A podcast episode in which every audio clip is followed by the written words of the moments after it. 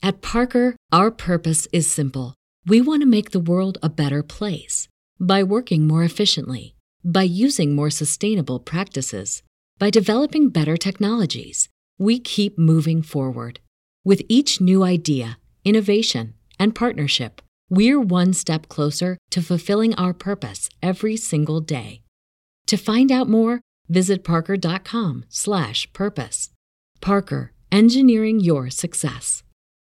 As humans, we're naturally driven by the search for better. But when it comes to hiring, the best way to search for a candidate isn't to search at all. Don't search, match with Indeed. When I was looking to hire someone, it was so slow and overwhelming.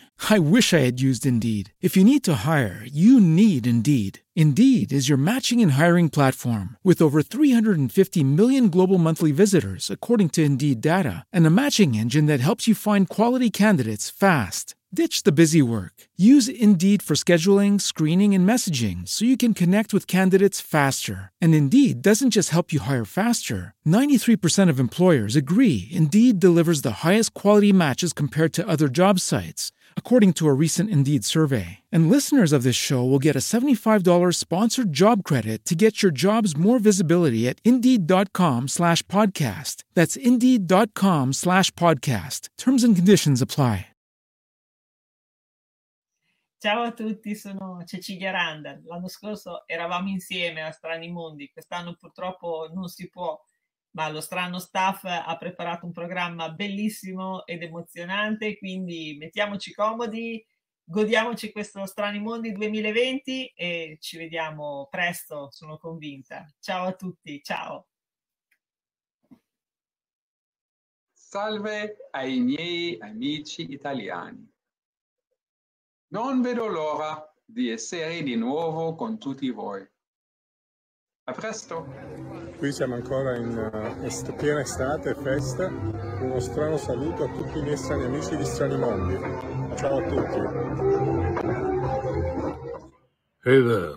Hello to everybody at Stranimondi. We only wish we could be with you again there this year, wherever there happens to be. We love Italy. We love Milan. We love everything about it, apart from the donkey sausage, once tasted, never forgotten. But here's to Stranimondi. More power to everybody. May we meet again soon and not just in the ether. Stranimondi, here we come. Sono Tullio Voledo, saluto tutto l'equipaggio dell'astronave Stranimondi. Vi parlo dalla, dall'astronave Sulaco, siamo in orbita attorno a un asteroide. Ieri sera dobbiamo aver mangiato qualcosa di strano perché non stiamo molto bene, quindi credo che per un po' staremo in quarantena e non vogliamo far correre rischi a nessuno. Quello che posso dirvi è state allegri, divertitevi, partecipate anche se in modo virtuale e prima o poi ci rivedremo di persona. Ricordatevi sempre che il futuro è nostro.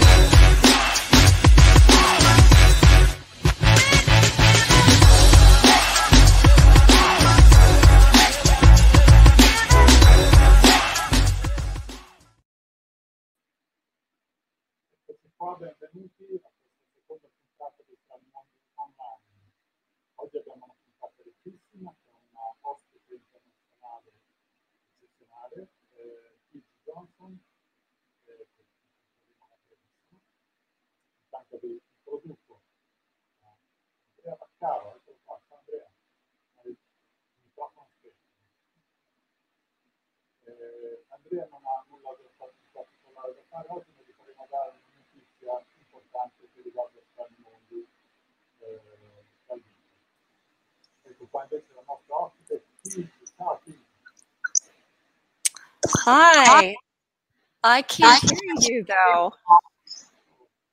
I can't hear you. I'm sorry. Hi, Kiji. Hello. I hear you. Hi there. Okay, now uh, we can, we can review. It's Eh, Si- Silvio, non ti si sente?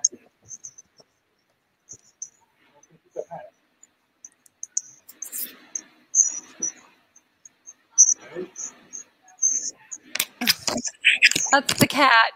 Okay, Partenza, adesso mi sentite? That is better. Here's the cat who will be a Okay. featured pa- player here. Ok, ripartiamo da zero. Allora, come non, fosse, come non fossimo partiti prima, avevo il cavo staccato. Eh, allora, benvenuti alla seconda puntata di Strani Mondi Online. Abbiamo con noi questa sera una grande ospite internazionale, Kij Johnson, autrice ancora poco nota in Italia, ma è un errore perché è un'autrice bravissima e che ha scritto cose eccezionali. Wow! Abbiamo con noi anche Andrea Vaccaro. Ciao Andrea. Ciao a tutti. Che, non farà, che oggi non ha impegni particolari con noi, però gli facciamo dare una notizia molto importante su Strani Mondi Online. E poi abbiamo qui Riccardo, ops, l'ho tolto, lo rimetto, eccolo qua. Ciao Buonasera Riccardo, tutti. Hello, good evening. Hello. Che ci aiuterà a fare la translation dell'ospite. Allora Andrea, eh, raccontaci cosa volevi, cosa volevi dirci di importante riguardo a Strani Mondi dal vivo che sarà il 17-18 ottobre. Il, allora, Strani Mondi dal vivo si farà come abbiamo annunciato il 17-18 ottobre, due giornate che saranno come sempre all'insegna del, eh, del fantastico a 360 gradi con gli editori eh, e i loro banchetti, quindi avremo la possibilità di eh, mostrare e vendere i libri e potranno insomma tutti i nostri ehm, mh, tutti i nostri appassionati potranno venire al, a Strani Mondi, ci saranno le presentazioni dei libri, presentazioni che quest'anno saranno anche diciamo un pochino più eh, ricche, più, più lunghe rispetto al, eh, agli, anni, agli anni scorsi. Eh, l'ingresso eh, per tutti i, eh, i nostri appassionati sarà eh, gratuito previa registrazione per ovviamente tutte le eh, direttive del- di questo periodo. Poi ovviamente vi daremo, daremo dei dettagli sul sito, nella pagina Facebook e in, in ogni, in ognuno dei nostri social. Quindi 17 e 18 ottobre, te- segnatevi la data, non, non prendete altri impegni, venite a Strani Mondi live, dal vivo. Grazie Andrea, quindi è una buona notizia, Strani Mondi sarà entrata gratuita, però sarà un'entrata per pochi perché ci sarà un numero contingentato, quindi quando annunceremo la- il momento in cui ci si potrà registrare dovrete correre, temo. Va bene, ti- grazie Andrea, ti tolgo dallo schermo per liberare un po' Grazie a di tutti spazio. voi, buona continuazione. Hi Kiji, hello. Hi. Hi. Ok. Now, eh, prima di passare all'intervista vera e propria, abbiamo da fare il nostro quiz. Now, Kish, are you ready for the game? I hope so. ok, It's, eh, è, una- è un quiz veramente molto facile questa volta. So, if you guess which is the novel, please don't say it. You have just to, because it's very easy. eh? Okay. So don't, don't say anything. Let's go with the.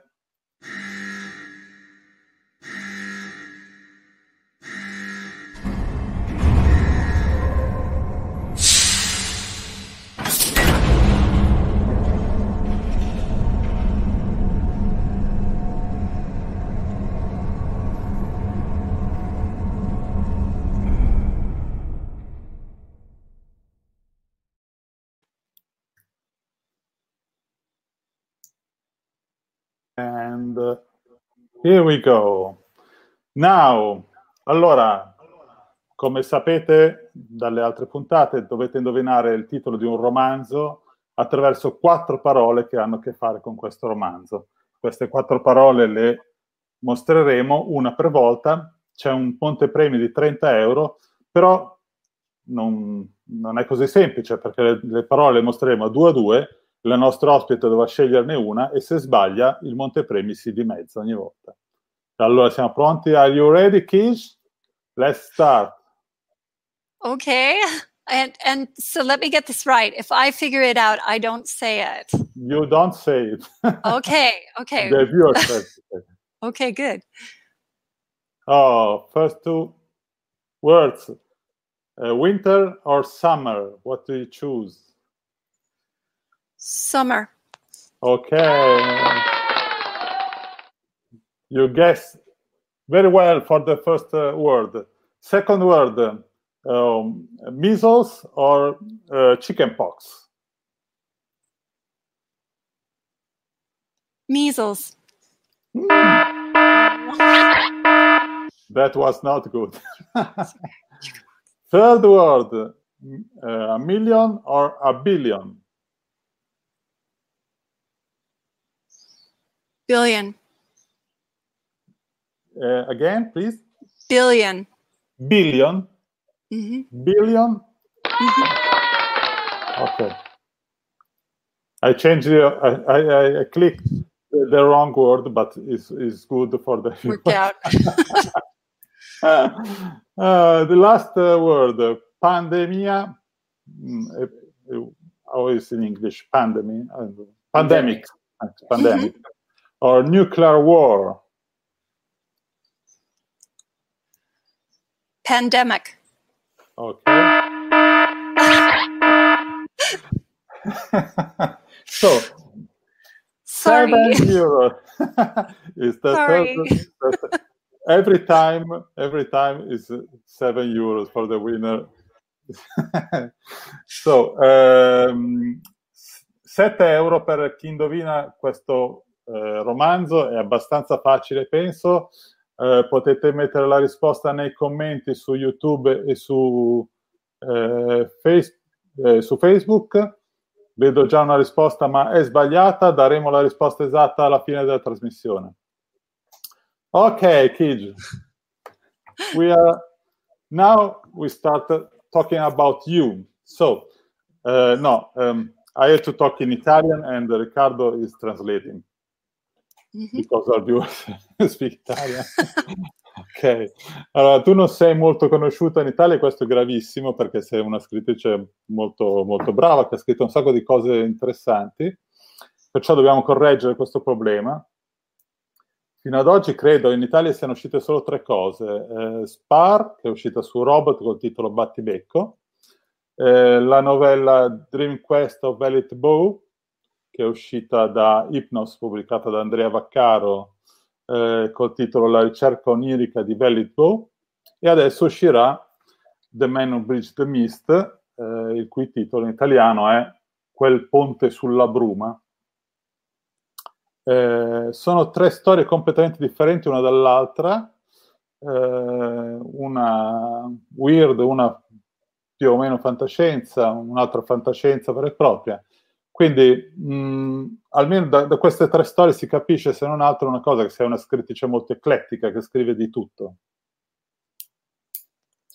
Yes, so uh, uh, Silvio is, is, uh, is, is saying that uh, unfortunately you're not uh, very well known in Italy, but we, we are now working on, on this, so we have to correct this big mistake because, uh, of course, you, you, you deserve to be much, much famous in uh, here in Italy as well.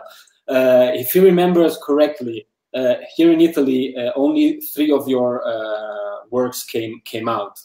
So it was mentioning Spar, the, the Dream Quest of Billet Bow, plus uh, the the one that will uh, shortly come out now. So it's the the Man Who Bridged the, the Mist.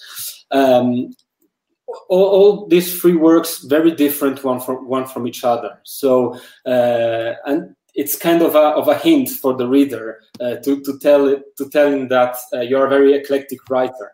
So. Uh, let's if it, if it could be possible for you to say something about uh, this actually if, if you have this perception of yourself being an eclectic uh, uh, writer of course and something about your work in in general All right, thank you. Yes, I'm. Uh, I am an eclectic writer. That's intentional. Um, I didn't start writing until I was uh, 25, and I really um, don't want to be bored. Um, so every story is an experiment, is another try at something new. there are certain themes that I hit again and again, but mostly um, I I want to do a different thing every time, and that means sometimes uh, stories are are very simple stylistically, um, but thematically very difficult. Other stories are comedies.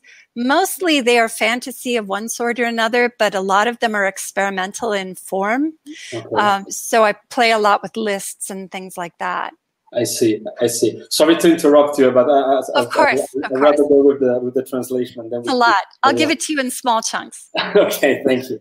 Um, quindi sostanzialmente sì, si definisce effettivamente un'autrice eclettica. Ha iniziato a scrivere quando uh, aveva 25 anni e l'obiettivo era sostanzialmente di non, di non annoiarsi. Quindi sì, eh, ogni storia, ogni cosa che scrive è un, una sorta di esperimento e quindi eh, vuole effettivamente rinnovarsi e cercare diversi stili, anche se ci sono dei temi eh, che diciamo ricorrono comunque che utilizza, utilizza sempre eh, diciamo un po' come, come filo conduttore insomma. Ok. Ok. Uh, Maybe we can talk uh, about uh, the Dream Quest of El Po, that is based on uh, the famous uh, story by and novel by H.P. Lovecraft, The Dream Quest of Unknown Kadat, eh, che in italiano si chiama La eh, ricerca onirica dello sconosciuto Kadat, credo. Eh, tu hai, hai, riscritto Lovecraft togliendo quello che c'è di cattivo in Lovecraft you uh, write Lovecraft without the beds of Lovecraft, I, I, I guess. Yes, so the uh, the thing is that uh, talking about the Dream Quest of Villet Bo uh, is actually based on Lovecraft, uh, the Dream Quest uh, of Unknown Kadat. Uh, and Silo was actually saying that you're actually um, writing about or let's say, following Lovecraft, but excluding all the bad pieces of, of Lovecraft. suggesting, uh, for example, uh, all the, the, the, the, racist part or the uh, more, let's say, sexism parts, we could, we, could, we could say. So, what's your take on that? I think that um, it wasn't that I was trying to eliminate that information. Um, I was trying to make sense of it. Um, when he was writing, there were a lot of people who were racist and sexist, and the culture was more racist and sexist in some ways than it is now. Um, so, my question when I read that story as an adult, after reading it as a child, was um, how is it racist and sexist because of who Lovecraft is, or is it racist and sexist because of its culture? And um, I was curious to see if I could make some sense out of those distinctions, um, which was my intent when I wrote that.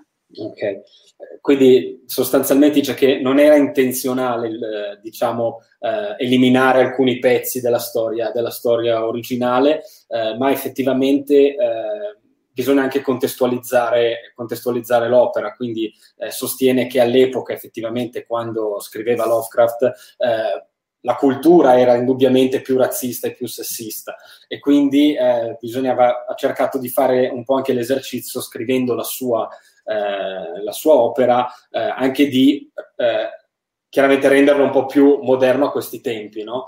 Eh, chiaramente voleva anche capire se effettivamente quando l'ha letta prima da, da, da ragazza e poi da adulta, eh, capire se era questione che fosse proprio Lovecraft razzista o sessista o se era la cultura intorno adesso a rendere, a rendere, diciamo così, il suo modo di scrivere. And the answer was? was it? Oh, was the culture? Sort of. um, I thought um, you can see the unconscious racism and sexism. I think the racism is is conscious and explicit on his part. The sexism is cultural, um, and that that is part of why I worked on um, the sequel to The Wind and the Willows because I asked the same question. Uh, that was the next uh, question. uh. Riverbank, Riverbank uh, un romanzo che purtroppo in Italia non è ancora uscito, ma sarebbe bello, è basato sul... è un seguito al vento tra i salici, che è un romanzo che quando ero molto, molto, molto più, piccolo, più, più giovane di così mi era piaciuto molto. E è stato anche giudicato uno dei seguiti più eh, affini, più coerenti con l'opera originale di, di Graham. Eh, deve essere stato un lavoraccio, insomma, in, in, come si dice, immedesimarsi in un altro scrittore e interpretare il suo stile. So we're now talking about uh, Riverbank, which is actually the sequel of uh, The Wind in the, in the Willows. Um, not it didn't came out here in Italy, if I'm if I'm correct, uh, fortunately. Um, uh, so, and but it was actually uh, said to be one of the most, let's say, suitable sequel to the to the original uh, to the original uh, work. So um, Silvio was asking to let us know how hard was it to adapt your style of writing uh, to this kind of, of, of works. You know, I'm talking about being an eclectic writer, so mm. it suits quite a bit. The um, it wasn't as hard as I thought it would be because I read that book when I was a child and I had the voice in my head already. Um, most of my fun reading is um, books from 1890 to about 1930. Um, and they all have a, a, tone like that. They're uh, elaborate sentences and long uh, things. But in fact, I don't really imitate Graham. Um, I ended up uh, coming up with a style that was similar but not identical to him. Ok, quindi dice che non è stato un lavoro così difficile come avrebbe potuto pensare. Eh, ha iniziato, ha letto questo, questo roman- romanzo originale quando era una ragazza e dice che molte delle sue letture eh, fun reading, quindi di intrattenimento, comunque le letture leggere, stanno in un arco temporale che va dal 1850 al 1930, quindi eh, tutti anche libri molto lunghi, eh, complessi, anche magari stilisticamente. Quindi ehm, ha, diciamo, adattato il, il, suo modo di scrivere eh, al diciamo senza troppi, senza troppi sforzi al, all'originale, insomma, aveva già la voce di tutti questi libri in testa, quindi è stato effettivamente uno sforzo non così terribile come si potrebbe pensare. C'è un altro scrittore che, come lei, eh, ama lavorare su classici, su opere altrui, che è Paul Di Filippo, il mio buon amico Paul Di Filippo. Lo conosci? Cosa ne pensi delle, dei, dei suoi lavori? There's another uh, writer called uh, Paul Di Filippo, which is Silvio's friend. Yeah. that, he also loves playing with, um, you know, with sequels and writing about about other, let's say, uh, work and pieces that are already on uh, on the market. Let's say. Uh, do you know Paul De Filippo? What, do you have any opinion or any idea to share on him? Yeah, I don't know him at all well. I've met him a couple of times, but I liked him a lot, and I've always been a big admirer of his writing. Um, he's he is an incredibly flexible writer, and I feel he doesn't get the attention he deserves in the United States. So I was so happy to hear um, that he was well liked over there. Um, I think uh, the Linear City novel was just brilliant. And I think that most of what he does is brilliant. Sì, allora l'ha, l'ha conosciuto, l'ha avuto modo di, di, incontrarlo, di conoscerlo, pensa che eh, purtroppo non abbia il sufficiente diciamo, eh, successo, comunque eh, fama che, che, che, potrebbe avere negli, negli, Stati Uniti, ma è contenta del fatto che sia apprezzato, sia apprezzato qui da noi. Eh, ha, citato un, ha citato Silvio un, un un titolo che non so come sia stato tradotto in, in, italiano, se è stato tradotto sinceramente. Un anno nella città lineare l'ho pubblicato. Ok, ecco, perfetto, perfetto. Ok. Ok, there's one other thing, uh, reminds me, Paul Di Filippo, speaking animals, animali che parlano. Allora, scorrendo la tua bibliografia, ho trovato volpi, gatti, scimmie, cavalli, lupi, canini generici, pony e coyote. Come mai? Qual è la storia dietro tutti questi animali? Storia di animali. one other thing about uh, Paul de Filippo is actually that, that links both of you is uh, uh, talking animals. Uh, mm-hmm. So uh, Silvio got rapidly through your, your narrative and he found out about cats, monkeys, uh, foxes, horses, dogs, and all, all the list he, we, we, we had. Mm-hmm. so what's what's the, the story behind this, we could say, theme of talking animals? Um, I I know that I come back to them again and again um, because they're the aliens that we live with. Um, one of the fundamental questions I like to ask in my writing is um, Is it possible for two thinking, feeling beings to bridge the gap between them? And um, I, th- I argue it's hard even for people to do that. But whenever we think of communication with um, anything other than another person, I feel it's impossible. So I keep asking this question in my writing What does a fox think like? What does uh, a, a, mole think like? What does a coyote think like? And um, I will keep asking these questions. Um, animals, as I said, are the aliens we live with, but I have written about aliens as well because Spar was that's what Spar was exactly about.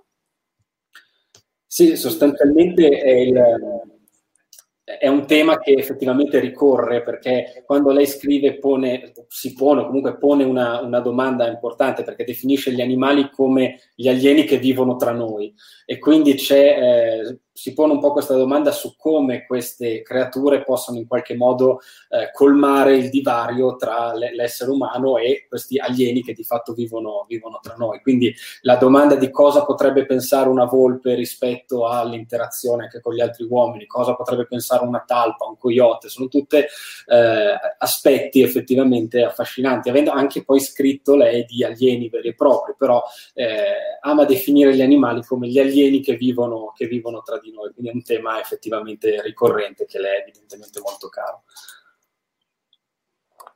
E ha citato il racconto Spar, che in italiano è Battilecco, sì. che è un racconto molto, sì. eh, molto forte, molto... Eh, c'è un alieno che è veramente molto alieno e fa delle cose con, sua, con una donna prigioniera e non si capisce veramente perché, si, non si riesce a entrare nella sua, nella sua testa, è pure un alieno intelligente. Una, del, una, delle figure aliene più curiose della fantascienza, secondo me, infatti ha vinto un premio Nebula per racconto.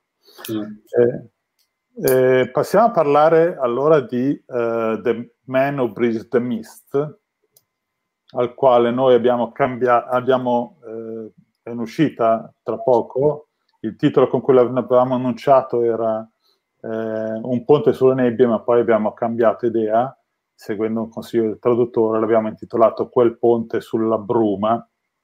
Allora, uh, one moment, I will show the cover mm-hmm. if, I, if I can. Cover, here it is. Okay, this is the Italian cover. with an illustration by Franco Brambilla.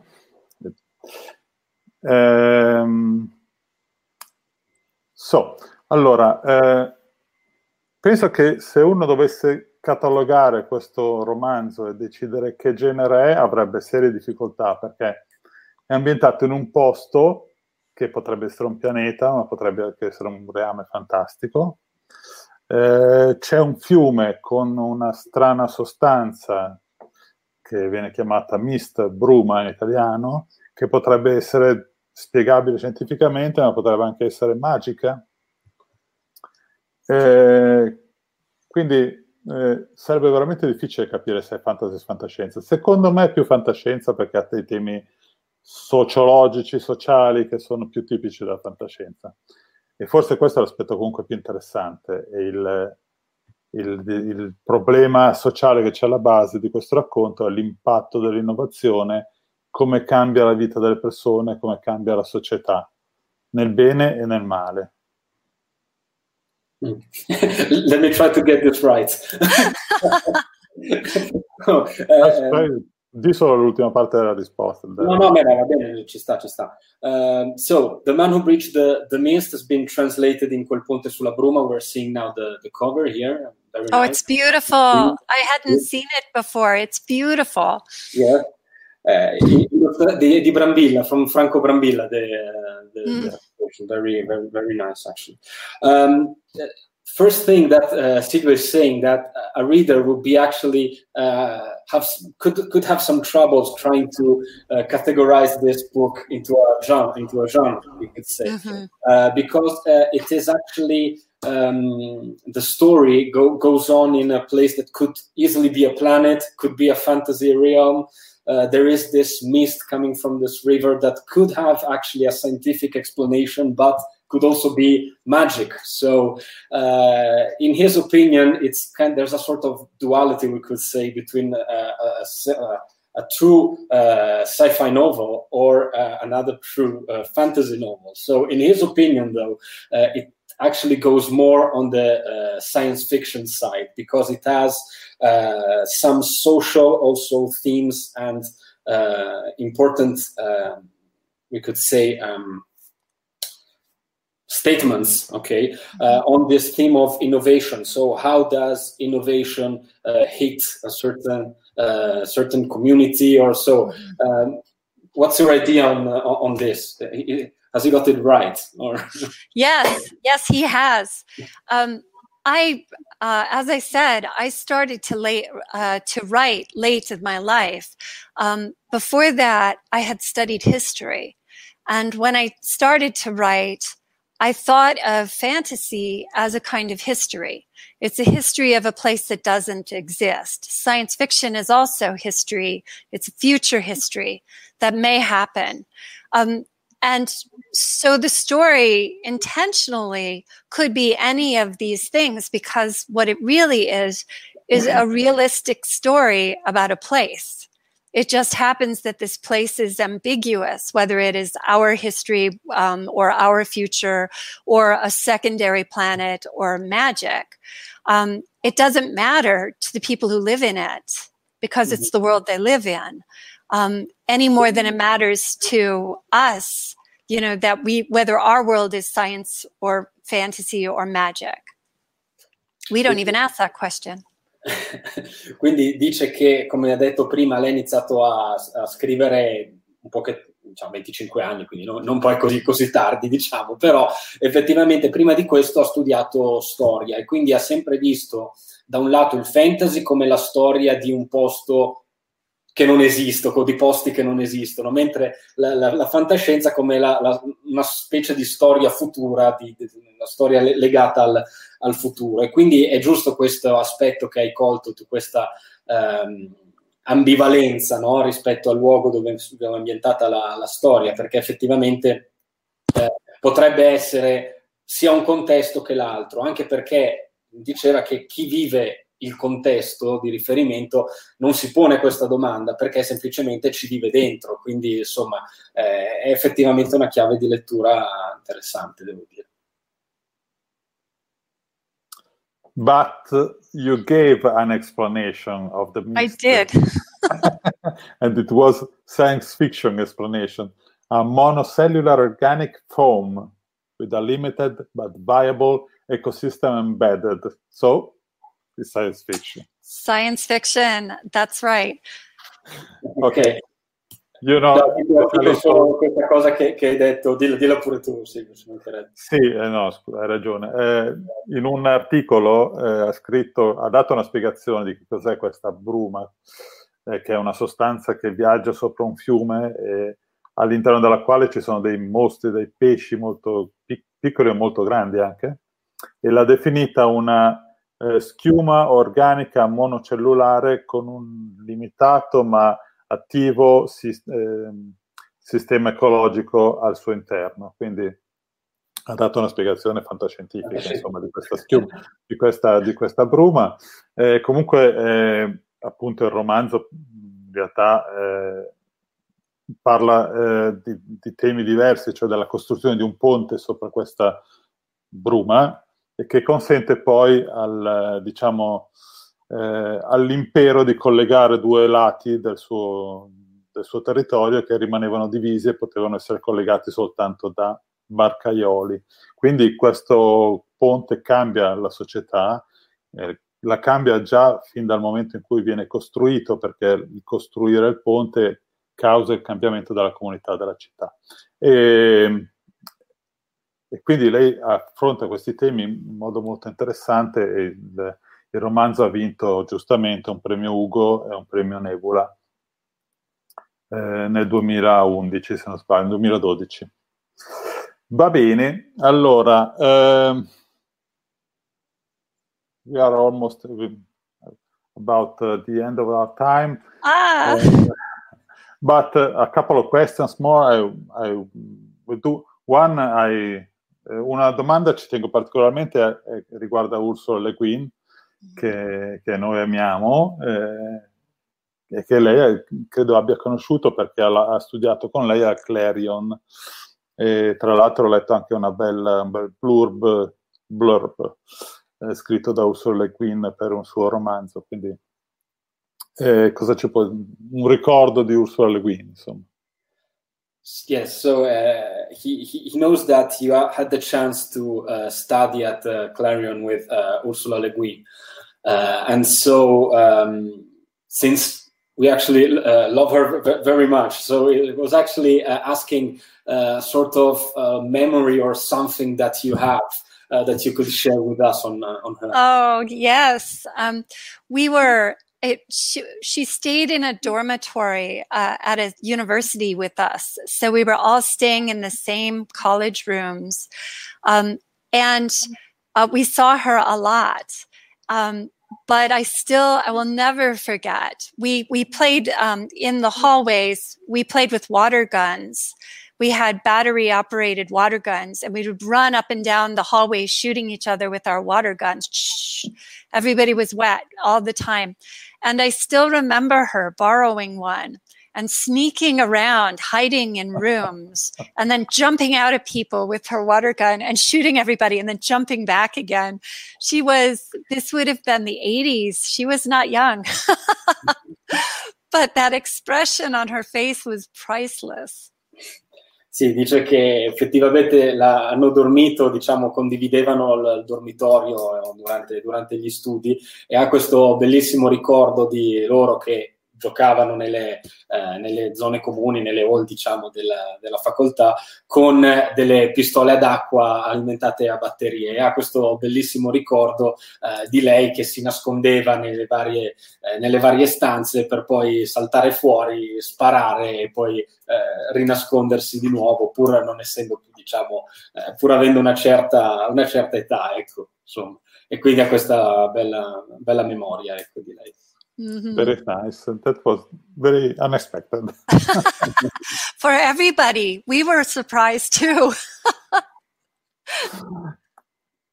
ok, l'ultima domanda. Uh, di solito si fa come ultima domanda cosa stai scrivendo adesso, ma nel tuo blog ti definisci in tre modi. A writer, una scrittrice, a dreamer, una sognatrice, e una fritterer, che non so esattamente cosa significhi. So the question is, la domanda è, what are you frittering with lately? so yes, uh, usually usually we end up saying uh, what's next for for the future, no? What are you working on? But uh, Sigve is saying that on your blog you you, you define yourself with three different uh, words, uh, which is of course uh, writer, dreamer, and fritter, which is uh, quite different, difficult for, for us to translate it in uh, uh, in Italian. But uh, the question should now be, what are you frittering with lately? Well, I'll, i I am working on a book, so that's real work. Um, I'm writing another story based on the characters from the riverbank, and I'm finishing a collection of short stories. But um, frittering is wasting time in a fun way, would be a good translation. And I am wasting time in a fun way by um, doing an embroidery, a giant embroidery based on a French tapestry um, called The Bayeux Tapestry and um, reading murder mysteries from the 1950s. ok, coming, eh? Quindi sì, dice che sta effettivamente lavorando su, correggimi se, se, se dimentico qualcosa Silvio, uh, sta effettivamente lavorando su un, uh, un libro, uh, sta lavorando anche su una serie di altri, di altri racconti e questa parola che, che abbiamo citato, fritter, vuol dire perdere tempo in maniera diciamo bonaria o comunque positiva. Ecco. E in questo momento sta perdendo tempo in questa maniera, se ho capito bene, eh, duplicando una specie di enorme eh, embroidery, credo, credo, che sia un, una sorta di arazzo piuttosto che mm. eh, di, di, di incisione. Tappezzeria, esatto, esatto. E, poi anche leggendo Murder Mysteries degli anni 50, quindi questo è quello con cui si sta dilettando in questo, in questo momento. Insomma. Ok, thank you very much, Kiz. Thank Was, you. Uh, you were very nice and uh, sono sicuro che i nostri spettatori ti amano già e, e ci tempesteranno di richieste per pubblicare altri tuoi libri. Ah, eh, sembra che ci sia una, una, domanda dal pubblico, Silvio. Ah, dai. Te leggo Ma... bene, eh? prova a vedere anche tu. Eh, non li vedo io. Ah, ok, sì. sì, sì okay. Yeah, there's, there's one question from, from the audience, if it's okay uh-huh. Um, let, me read it before. Quando scrivi... Allora, al pubblico chiedono, quando scrive, quanto costa l'appartenenza o l'egida di fantasy o fantascienza? Nell'ambiente letterario, appartenere all'uno o all'altra dà più possibilità? So, uh, let me see. Uh, they are asking, uh, how much uh, is it uh, in, in your, uh, of course, in your, we could say actually business, in your work, um, being on one side or another, uh, when one side is fantasy and the other is science fiction, uh, or let's say writing uh, more or less in uh, like bridging or in crossover with these two genres, could actually open uh, wider possibilities and chance to you know for stories, uh, storylines, and mm-hmm. literally patterns and somehow. That's a very good question. Um, and beyond even science fiction and fantasy, I'm writing um, stories that are in the literary mainstream, we would call it. Um, so I'm, I'm writing very broadly.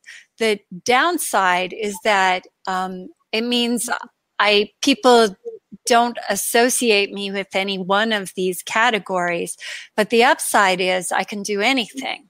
Hmm. Um, and I think that this is an important part of the maturing stage uh, for uh, fantasy and science fiction both, that we be able to uh, discuss any topic in any way um, mm. as needed. Um, and I think it's really important and exciting that we're all doing this now or starting to. Ok, quindi una domanda molto, molto bella e, e, dice che effettivamente lei sta anche scrivendo, eh, o comunque scrive anche in quello che viene definito il mainstream eh, letterario, quindi eh, al di là anche di sola fantascienza e, e fantasy, eh, chiaramente eh, ci sono dei lati positivi e negativi. Il lato negativo è che poi il lettore o comunque il pubblico ha difficoltà a inquadrare anche lei come autrice sotto uno di questi, di questi generi, mentre la cosa positiva è che effettivamente si può eh, spaziare andando effettivamente a coprire diversi, diversi, ambiti e scrivere anche di cose trasversali da un genere, da un genere all'altro. Uh, just, there's another one, if I'm reading correctly. There is a question. There is, there is. Uh, oh, it's already in English, so less work for me. Great. Uh, how many of your life experiences are reflected in your books? Um, many of my stories and books have um, parts that are from my life. Um, the Man Who Bridged the Mist um, was written because my father um, had um, was autistic in some ways. He had um, Asperger's, um, syndrome. And um, I wanted to understand who he was. And so that's why I wrote that story. Um, but there are times when my stories were very personal. Um, there's a cycle of stories from uh, that won a bunch of awards, so 2008 to 2012, that I call the angry divorce stories. ok, uh, allora sì, ci sono diverse, diversi aspetti della sua vita che si riflettono nei, nei suoi libri. Quel The Man Who, Who Bridged the Mist eh, è stato anche scritto perché eh, suo papà aveva una vena effettivamente eh, artistica, perché eh, adesso non vorrei, spero di uh, soffriva adesso di una sindrome, adesso che non ho capito. Uh, sorry, sorry, kid. Uh, what, what, was the thing about your father? Because I didn't get it. Oh, Asperger's um, ah, okay. syndrome. Yeah. Ok, aveva la sindrome di Asperger, credo che, sia, che si traduca in, in, italiano, e quindi l'ho fatto per cercare di capire anche meglio la figura di, uh, di suo papà. Mentre poi ci sono anche una serie di altre eh, gli altri racconti che vanno più o meno dal 2008 al 2012 che lei definisce i racconti arrabbiati del divorzio. Quindi, eh, insomma, effettivamente ci sono diversi aspetti della sua vita privata. va bene, va bene. Allora, è stato molto bello. Eh, zero problemi tecnici da parte di Kish, fantastico. Eh, la ringraziamo veramente tanto e speriamo di eh, averla magari dal vivo uno di questi anni a Strani Mondi. So thank you very much for being with us. Uh, oh, today. thank you. There no no technical problems whatsoever. No. So brilliant connection, uh, and we really hope maybe in the in the future to have you uh, here in, in Milan live. So oh yes. Meet and and and, uh, and spend some time together physically. Thank you. Thank you. Thank you so much. This was uh, a real pleasure for me, and I'm so happy to put faces to the names. so, um, thank you, and thank you for everything. Ok, Gra- grazie, grazie è stata contenta di aver potuto associare un nome ai, ai visi e grazie di tutto. Bye. Bye. Bye bye, take care. Bye. Allora, grazie Riccardo, eh, grazie a voi, come sempre. Adesso chiamo eh, invece, on, ti, ti, metto fuori perché poi non ci stiamo. Anzi, prima di chiamare Emanuele e i suoi ospiti, che vedo già tutti collegati, abbiamo le novità di Prarie. Eccole qua. Allora, abbiamo sei libri da presentare anche questa settimana. Il primo che presentiamo naturalmente è Quel ponte sulla bruma di Keith Johnson, che uscirà in novembre, quindi tra un mese e mezzo, due mesi. Ne abbiamo parlato diffusamente, quindi è inutile che vi ripeta. La copertina abbiamo detto di eh, Franco Brambilla e eh, la traduzione è di Marco Prosa, esce nella collana di Sei Argento, sarà il numero 3 della collana. Prima di questo uscirà ancora un romanzo di Robert Silverberg. Il secondo libro che presentiamo questa settimana è della casa editrice Milena ed è La leggenda di Sleepy Hollow, che è un classico, però è, in questo caso è illustrata da Diana di Gallese. Um, terzo libro, eh, un libro di future fiction, Correnti future, eh, una collezione di, eh, di, di, storie di fantascienza marina, ambientata eh, negli oceani, eh, nei mari, insomma, ci sono 18 storie scritte da autrici, perché un'altra caratteristica è che sono tutte donne scrittrici, che hanno esplorato questo tema da vari punti di vista, quindi un, un'antologia molto originale. Quarto titolo che presentiamo, Il cigno e la ballerina della casa editrice Dario Abate Editore, eh, un, un romanzo vincitore della seconda edizione del premio letterario internazionale eh, di Dario Abate Editore. Eh, si parla di fisica quantistica, si parla di entanglement, eh, in un romanzo eh, thriller, credo di aver capito, eh, di Lucia, Lucia Carluccio, il cigno e la ballerina. È uscito proprio in questi giorni, anzi sì, proprio ieri credo, Terminal Shock è una riedizione, il libro era già uscito una, per un'altra casa in ebook, questa volta esce eh, stampato in libreria, di Giovanni De Matteo, autore vincitore del premio Urania qualche anno fa, eh, un romanzo eh, che, che, parte dal, dal tema del, eh, della ricerca della vita extraterrestre tramite il SETI, su, parte dall'ipotesi che nel 2023 venga effettivamente ricevuto il segnale da una uh, civiltà extraterrestre. Costa 14 euro ed è pubblicato dalla casa editrice 100 autori. Ultimo titolo, parliamo di Trieste, la, il capoluogo giuliano, che è un po' una culla della fantascienza per l'Italia, eh, nella quale ha avuto origine, per esempio, l'Itacon, che si è tenuta per la prima volta nel 1972, anche l'Eurocon. Ci sono stati tanti scrittori, tanti, tante fanzine, tante attività in questa eh, città dove ancora adesso si tiene il festival Trieste Science Plus Fiction e eh, Kippel, la casa editrice Kippel ha pubblicato questa antologia curata da Roberto Furlani che contiene una raccolta di racconti di autori di Trieste eh, sia scelti fra le ultime generazioni che tra le generazioni precedenti. Quindi abbiamo parlato questa settimana di Quel ponte sulla bruma di Keith Johnson, la leggenda di Sleepy Hollow di Washington Irving illustrata da Diana Gallese, Correnti future di autori vari, Il cigno e la ballerina di Lucia Carluccio, Terminal Shock di Giovanni De Matteo e Fanta Trieste eh, a cura di eh, Roberto Furlani. È tutto con la, eh, con la rassegna delle novità librarie e chiamiamo in causa finalmente Emanuele Manco. Eccolo qua. Ciao, ciao Emanuele. Ciao Silvio, ciao a tutti i strani follower. Allora, Emanuele, ci farai un panel su un tema molto interessante. Eh, oggi sui draghi parlerai. C'è questo confronto tra i draghi fantasy e i draghi veri. Ecco. Diciamo, i draghi... Mi riservo, mi riservo di scoprire cosa sono i draghi veri, perché mi è arrivata questa domanda. Ci sarà qualcuno che lo spiegherà, che lo spiegherà anche a me. Io mi tolgo dal, dallo schermo e chiamo invece Ok, adesso però eh, io mi vedo da solo, c'è Francesca. Buonasera. Oh. Io sono quella dei draghi veri. Sì, esatto. Maurizio Carnago, eccolo qui. Buonasera a tutti. Arrivare Michele Bellone. Ciao, Ciao a tutti, Michele. buonasera. Allora, qua appunto eh, presento i nostri ospiti. Emanuele Manco, curatore di Fantasy Magazine, e Francesca Romana D'Amato, che eh, nella sua veste di esperta di ricerca di draghi, scienziata naturalista, un po' divulgatrice, ci racconterà appunto cosa sono questi draghi veri.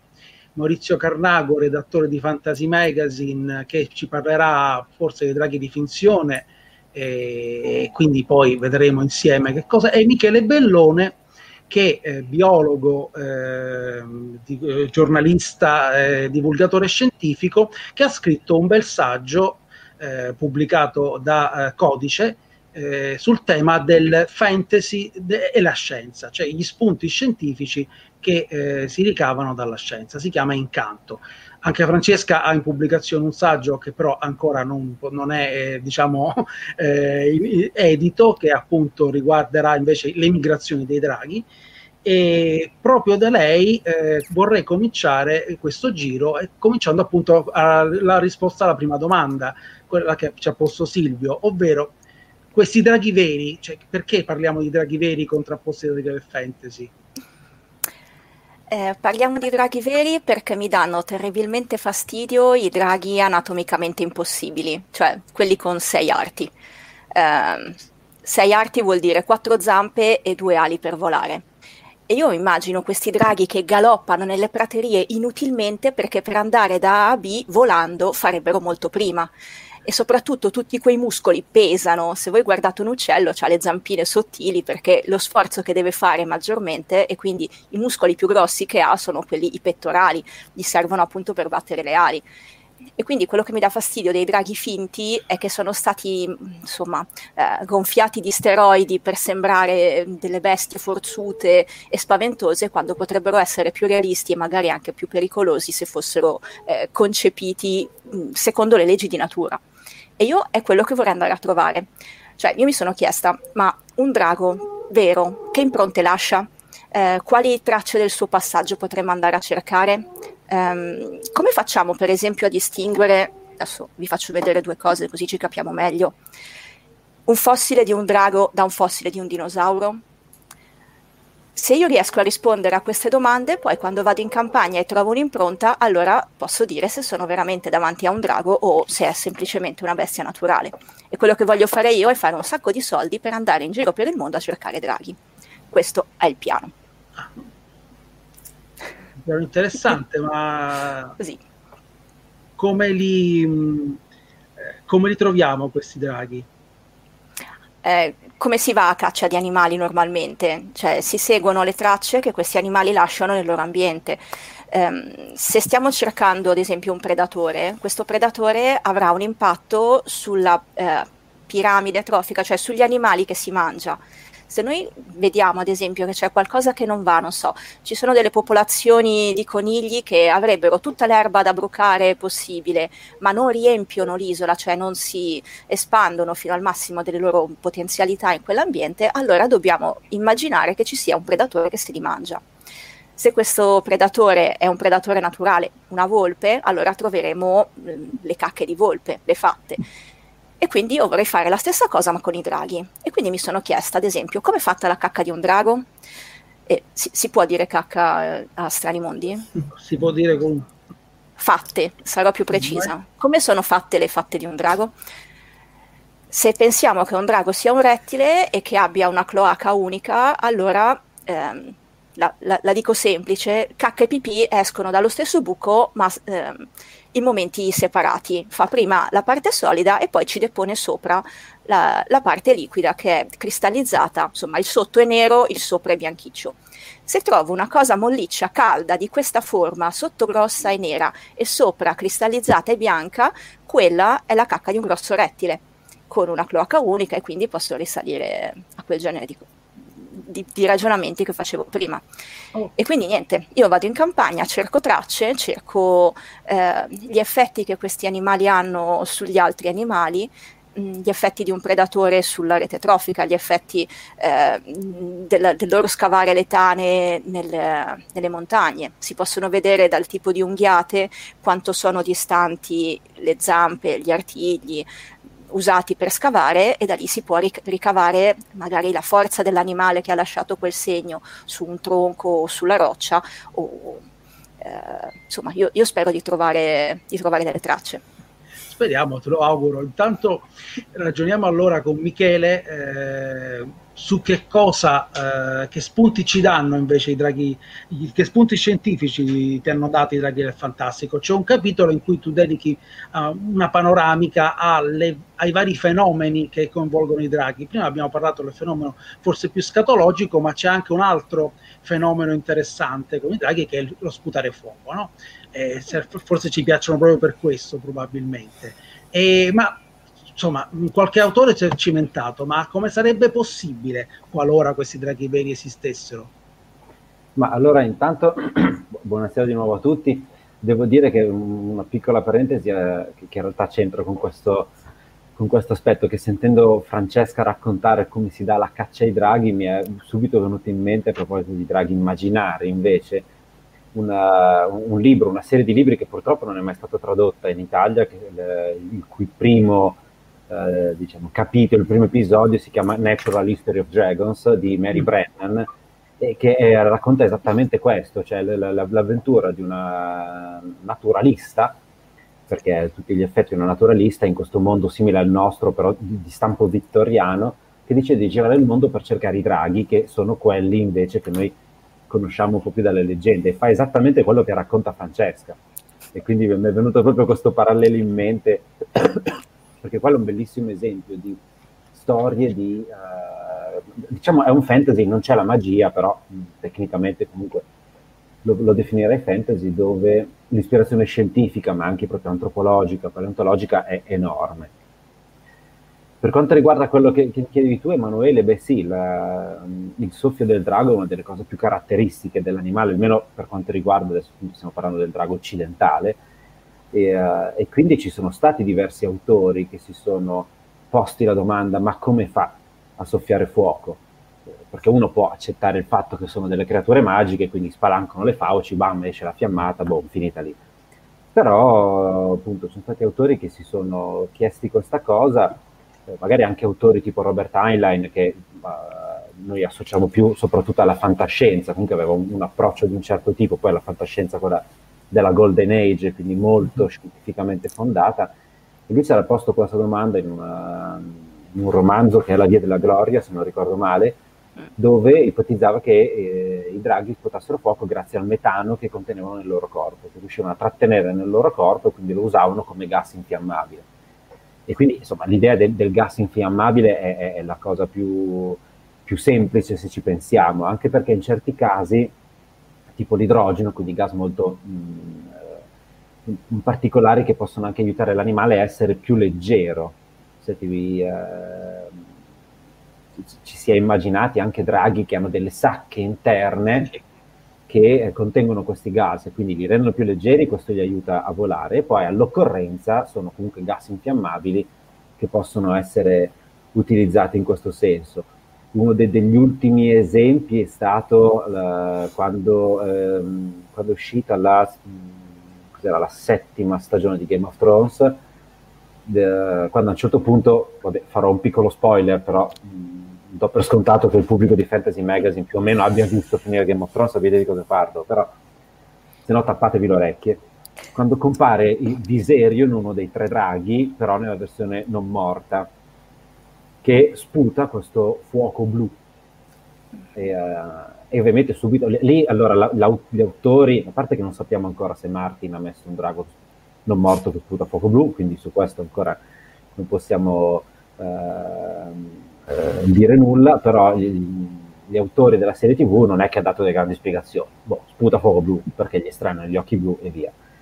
In questo caso c'è stata una giornalista scientifica che in un articolo, adesso non mi ricordo su che, su che rivista fosse, si era fatta delle domande e aveva ipotizzato quale potesse essere la sostanza che consentiva questo soffio, che era il diciamo acetilene, che è un, un, un liquido che può eh, però, però, produrre eh, un, delle fiammate, un fuoco molto intenso di colore bianco-bluastro, tra l'altro con un'intensità, con una potenza tale perché può arrivare a temperature di circa 5.000 gradi, e tanto per fare un esempio, fiamma di, uh, una fiamma da metano arriva, se non sbaglio, intorno ai 1000 mm. per dare un'idea, quindi non dobbiamo stupirci se ha tirato giù la barriera con un, un paio di sputi infuocati.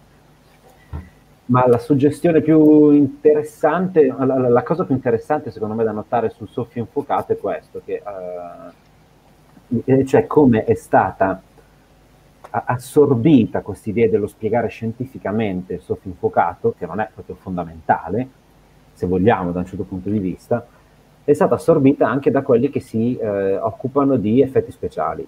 Perché mh, mm, allora, un conto è se io in un romanzo descrivo il drago, lo, tutti noi più o meno abbiamo in testa un, un'idea del drago, quindi sì, uno me lo può descrivere, dirmi alcuni particolari, però nel momento in cui vedo la parola drago subito mi si accende un, un'immagine nella testa che è ben chiara.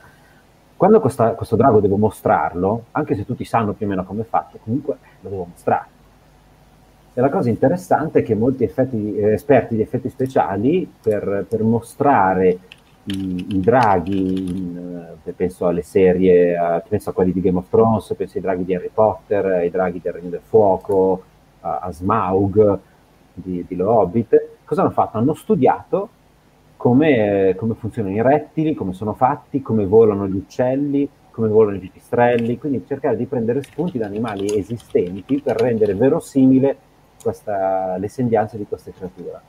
La cosa interessante riguardo al soffio infuocato, che riguarda quasi tutti i draghi che ho citato tranne Smaug, lui è un po' vecchio stile, cioè c'è proprio la colonna di fuoco che si forma, si vede proprio che si forma nella gola e poi esce.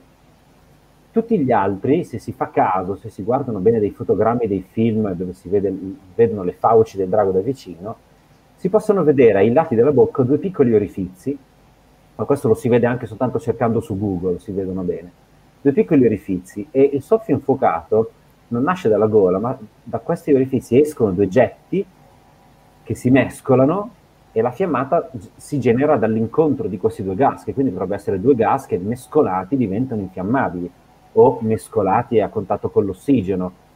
con i cambiamenti di pressione, insomma ci sono tanti elementi che possono entrare in gioco. E questo si trova appunto, i, i draghi di, de, del Regno del Fuoco sono i primi che io, che io, abbia in mente che mostrano proprio questo tipo di getto, anche proprio nella locandina si vede. Però sì. i draghi di Harry Potter, del Trono di Spade, cioè, hanno tutti questa caratteristica che se vogliamo è abbastanza scientificamente interessante e la cosa interessante è che è ispirato ad un insetto che è il coleottero bombardiere. Ci sono questi coleotteri bombardieri, già dal nome si intuisce un po' che sono animali particolari e ci sono dei video anche molto divertenti in cui degli scienziati fanno degli esperimenti per vedere che cosa fanno in effetti. I coleotteri bombardieri hanno nel, nel, nel loro ventre due sacche che contengono due sostanze, il, l'idrochinone e il perossido di idrogeno.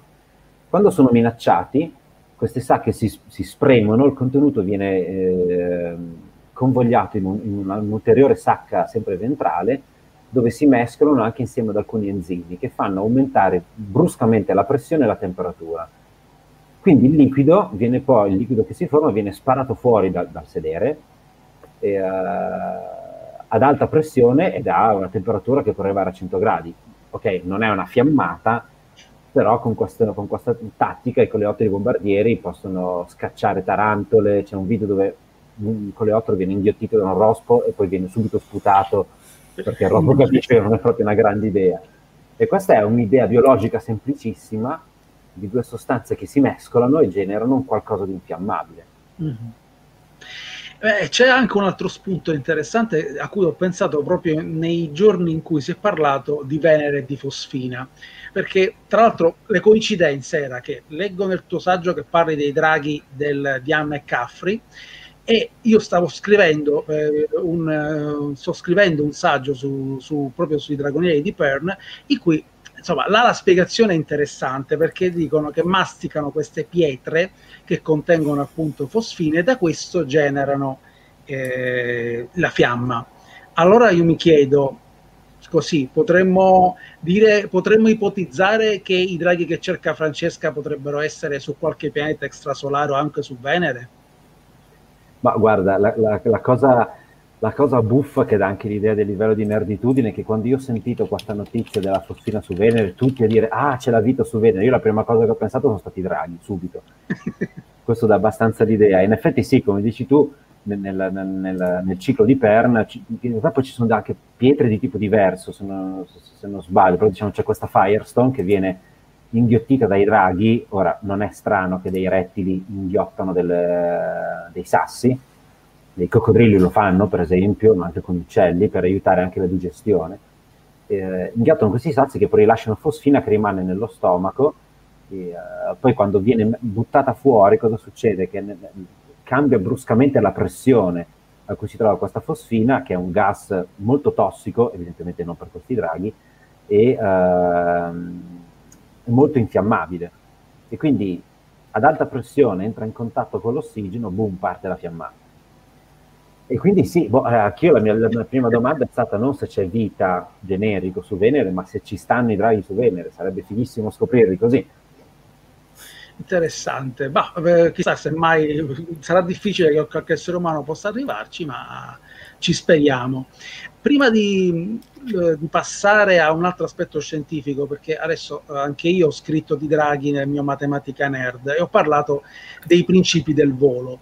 Eh, prima eh, vorrei dare la parola a Maurizio e parliamo un attimo un po' di Draghi di finzione. Tu avevi un percorso su questi spunti eh, che ci volevi illustrare invece. Sì, ho diviso diciamo tre grosse categorie.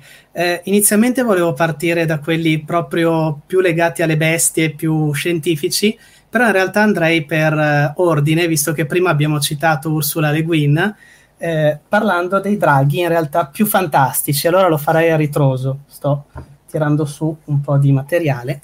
Eh, dal fantastico completo per arrivare gradualmente a quelli un pochino più eh, scientifici. Allora, ha scritto eh, Ursula Le Guin una grandiosa serie fantastica, eh, che è quella di Terramare, dove la figura del drago è preponderante. Eh, non è fondamentale perché si concentra sui personaggi, ma non è da sottovalutare. Qua, per esempio, abbiamo un volumone dove c'è ovviamente un gigantesco drago in copertina e la figura del drago lì è quella, diciamo, più classica che noi conosciamo, dove è sì una creatura, una grossa bestia, ma eh, possiede delle proprietà che la rendono eh, unica nel suo genere, come per esempio l'interesse per le ricchezze umane. Eh, il primo incontro del protagonista viene per esempio su Pendor, eh, dove c'è un drago enorme che rischia di minacciare un'isola eh, lì vicina, che vive da un sacco di anni semplicemente adagiato su un mucchio di oro, gioielli e sta generando una prole. Allora il nostro protagonista va là per sistemarlo, diciamo. Eh, questa via di mezzo eh, però lo rende anche eh, magico perché co- possiede della saggezza e la capacità di comunicare con il mago che tra- lo trascende, insomma, ha molta magia nel, nella sua uh, capacità di, di, usarla e um, è in grado magari di dare delle risposte al nostro protagonista. Eh, un altro drago che è eh, simile, sempre legato al discorso dell'essere una grossa bestia eh, minacciosa ma amante delle ricchezze umane, è quello che io ai tempi chiamavo Smog, ai tempi di questo libro, adesso lo chiamiamo Smaug, grazie anche al cinema. E anche lì, eh, ormai lo conoscono praticamente tutti, eh, dove lo trova Bilbo, eh, che custodisce il tesoro rubato ai nani. Quindi eh, questo, eh, questo simbolismo del drago è, è, proprio legato a una questione più folcloristica, è un, non è in realtà un animale, ma è un qualcosa di simbolico che sta a ehm, una minaccia o qualcosa per le, le, le persone. Piccolo inciso, scusa ti interrompo. Smog, sì. una volta la Forbes ha fatto la classifica dei personaggi di finzione più ricchi del mondo e credo ah. che Smog sia più ricco di Bruce Wayne e di altri miliardari del fumetto messi insieme, della, della finzione messi insieme, così, piccolo inciso sul, sul carattere di Smog. Beh, direi che rientra perfettamente nel personaggio. Eh, poi un altro eh, passaggio, e questo, a questo ci possiamo anche collegare un po' a quello che diceva anche Francesca.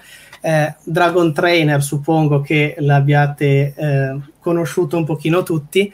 Anche qui eh, l'animale è eh, decisamente fantastico, però si collega un pochino di più al, um, all'essere un animale, a, all'ispirazioni dalla natura tutti abbiamo, ci siamo sicuramente innamorati, anzi, del disdentato quando si comporta un po' da gatto, un po' da cane, sono dei comportamenti che riconosciamo perfettamente anche nel, negli animali che abbiamo in casa. Ma eh, un aspetto ancora più interessante è in realtà nel terzo film, che mh, mm, non posso fare vedere che non l'ho ancora comprato, però eh, immagini usiamo quello come caposaldo, eh, dove il comportamento di disdentato davanti alla possibile fidanzata diventa eh, ridicolo come si comportano spesso tanti animali, mettiamo dal pavone al, ai pappagalli ad altri animali simili. Ma soprattutto ci sono anche altri elementi naturali, come per esempio eh, nel mondo nascosto la, le uova. Noteremo che ci sono delle uova trasparenti. Su questo sicuramente ci sa spiegare meglio Francesca poi di che si tratta, principalmente eh, perché sono in un luogo talmente eh, protetto, talmente scuro, dove l'importante è proteggere semplicemente il cucciolo, non è necessario proteggerlo anche dalle onde del, del sole, quindi possono anche rimanere così e usare diciamo meno energia per produrre il guscio. Eh, oppure anche il mondo nascosto stesso è legato a una storia del, di, di, un monaco che ipotizzava che le grotte fossero cave e tutta l'acqua del, del dell'inondazione di Noè fosse finita lì dentro ed è da lì che poi possono arrivare anche i draghi. Eh, l'ultimo è stato citato prima, il, eh, quelli del Regno del Fuoco, dove appunto c'è questo utilizzo scientifico del, um, del, dello spruzzo, diciamo, del fuoco, eh, ma anche eh, diciamo, la, rendere proprio l'animale una vera bestia. C'è ben poco di magico, anzi assolutamente nulla, sono semplicemente delle grossissime creature che creano eh, grossi disagi all'umanità. Eh, la gradualità è proprio questa, siamo partiti da eh, Terramare dove c'è l'aspetto magico, saggio, eh, che si pongono a livello del mago se non oltre, fino ad arrivare proprio all'appiattimento completo dove il drago perde diciamo quella eh, quell'aspetto che trascende diciamo la, l'essere animale e diventa magico, esatto. Beh, l'arrivo di un super predatore, uno spunto che voglio conservarmi un attimo per eh, i nostri biologi e scienziati. Ecco. Eh, io vorrei arrivare a questo punto a una riflessione che invece mi è venuta tornando ai draghi del trono di spade io eh, non sono un biologo, non, non, mi sono occupato appunto dell'aspetto, dell'aspetto, meccanico o su come possono volare, però esistono delle equazioni, eh, scusate, la, scusate, la, brutta parola, non si dovrebbe dire in tv, non si dovrebbero neanche scrivere nei libri, perché a me hanno detto che, anzi a Hawking dissero che ogni equazione che scriveva nel suo libro avrebbe diminuito eh, il, diciamo, di metà il pubblico potenziale. Io nel mio ne ho messo un bel po', tra, tra un'equazione c'è quella della portanza, cioè eh, della scusa, spinta. Posso solo dirti che hai fatto, hai fatto, molto bene a mettere lo stesso? Perché... Eh sì, io penso che se mostri la matematica devi... Anche perché certi libri di Hawking non è che fossero proprio comprensibilissimissime equazioni o no, quindi voglio dire, bravo che metti le equazioni. E tra queste equazioni, appunto, ti ringrazio, la portanza, cioè qualcuno ha, ha cercato di capire come com- trattandolo come un aereo essenzialmente. Cioè, mi è detto, ma il drago come si regge in volo? Eh, ci sono dei, delle, dei parametri perché, che ci fanno capire come qualunque velivolo si possa reggere, che sono, eh, diciamo, la portanza dipende dal peso, dipende dalla densità dell'atmosfera, dipende da, eh, da appunto dall'apertura alare, quindi eh, diciamo la forza di gravità, appunto la forza peso che è massa per accelerazione media eh, di gravità, quindi una serie di parametri che ci dicono quanto una, un aereo con le sue dimensioni, con le sue caratteristiche possa rimanere in volo a, una certa, a certe velocità. Allora, invertendo un po' i termini, non entro appunto nel taglio matematico, um, ci sono chiesti ma come deve essere l'aria che sostiene un drago, tenendo ferme tutte le altre caratteristiche, cioè la gravità, con, cercando di stimare più o meno il peso di questo drago, l'apertura alare, delle misure insomma che sono in qualche modo stimate dalla visione della, della, della serie TV più che altro, non perché non c'è chiaramente una, eh, dire, una, un manuale tecnico di come ha fatto Martin Draghi o un, o un atlante anatomico dei draghi di Martin. Eh, questa considerazione ha portato a una strana scoperta, se possiamo dire, cioè tenendo fermi alcuni parametri e cercando di capire quindi con parametri, mh, mm, potrei dire, coerenti, realistici, eh, la portanza del drago, cioè la portanza appunto il coefficiente di portanza, si sono resi conto che deve esserci un'atmosfera molto densa per reggere un, un, volo, eh, un drago in volo, almeno per quel drago, mm, magari poi altri draghi che hanno appunto, che so, l'idrogeno, l'elio al loro interno si reggono per altri motivi. Allora, che mondo è il mondo di Westeros? È un mondo con una densità atmosfera talmente elevata che intanto le persone sono schiacciate da 12 atmosfere terrestri. Non solo, addirittura eh, la miscela di gas atmosferici dovrebbe essere qualcosa di, eh, in cui c'è l'ossigeno, ma c'è anche un gas che è presente nella nostra atmosfera in tracce molto inferiori rispetto per esempio all'azoto, che si chiama argon questa miscela di argon, ossigeno, azoto e tutti gli altri gas, quindi una miscela molto più densa del, del, della miscela eh, terrestre, sarebbe, eh, provocherebbe nelle persone che la respirano allucinazioni e paranoia. Allora, il, il trono di spade è un mondo di paranoie, è un mondo di gente, eh, di gente che si uccide l'una con l'altro proprio per mera cattiveria, ed è un mondo in cui, oltretutto, anche altra caratteristica, i fuochi prendono, eh, diciamo, prendono con, si assumono con velocità, i fuochi eh, divampano, ecco, scusate la parola, in una maniera velocissima. Abbiamo visto intere città distrutte in pochi secondi. Allora, senza apparentemente un combustibile, molti sono chiesti durante le serie TV, ma com'è che bruciano tutti così velocemente? Allora, Forse c'è un'atmosfera così, forse la gente è pazza per questo, forse addirittura un giavellotto nel trono di spade si lancia a velocità a 100 metri, a 200, 300 metri perché, poss- perché, diciamo il, eh, perché l'atmosfera regge il volo del drago e anche il volo del giavellotto. Allora sembrerebbe che questo mondo narrativo costruito magari casualmente sia coerente con se stesso, cioè significa che tutte le caratteristiche che rendono possibile il volo di un drago siano anche quelle che rendono il trono di spade quel mondo con quelle caratteristiche. Ora, questo è chiaramente non era lo scopo di Martin, sono convinto che Martin non abbia fatto ragionamenti scientifici e tutti questi sono ragionamenti che si possono fare a posteriori. Però ci fa anche capire una cosa molto importante, che i mondi narrativi costruiti bene, con, portati dallo scrittore nella, nella direzione corretta, rimangono coerenti con i loro assunti iniziali. Cioè, e, e questo è una bella scoperta. Cioè, alla fine probabilmente ci sono delle, dei meccanismi eh, potrei dire subliminali che portano un, una valida narrazione ad avere meccanismi di coerenza, tra i quali anche probabilmente pensare che un mondo in cui i draghi possono volare sia anche un mondo in cui la vita umana eh, sia molto eh, di, rischiosa. E, e, vorrei anche concludere, con, cioè, vorrei concludere la mia parte con questo aspetto del super predatore che appunto abbiamo ricordato col, con il Regno del Fuoco e che poi vorrei chiedere a questo punto a, a Francesca e Michele di magari approfondire la loro visione, cioè l'idea che in questo caso il superpotere del drago, il drago nel trono di spada è una sorta di arma nucleare, di bomba atomica che consuma alla fine il personaggio di Daenerys, perché Daenerys con questo potere, con questa onnipotenza, letteralmente impazzisce. Faccio spoiler, pazienza, se non l'avete visto, adesso lo sapete. Allora a questo punto mi chiedo, eh, appunto il drago è potente, eh, è qualcosa che inserito in un ambiente è, eh, crea chiaramente un super vantaggio. Quindi inserito in un ambiente naturale, un super predatore, cosa potrebbe fare? Realmente eh, potremmo essere arrivati, potremmo per esempio andare noi incontro all'estinzione?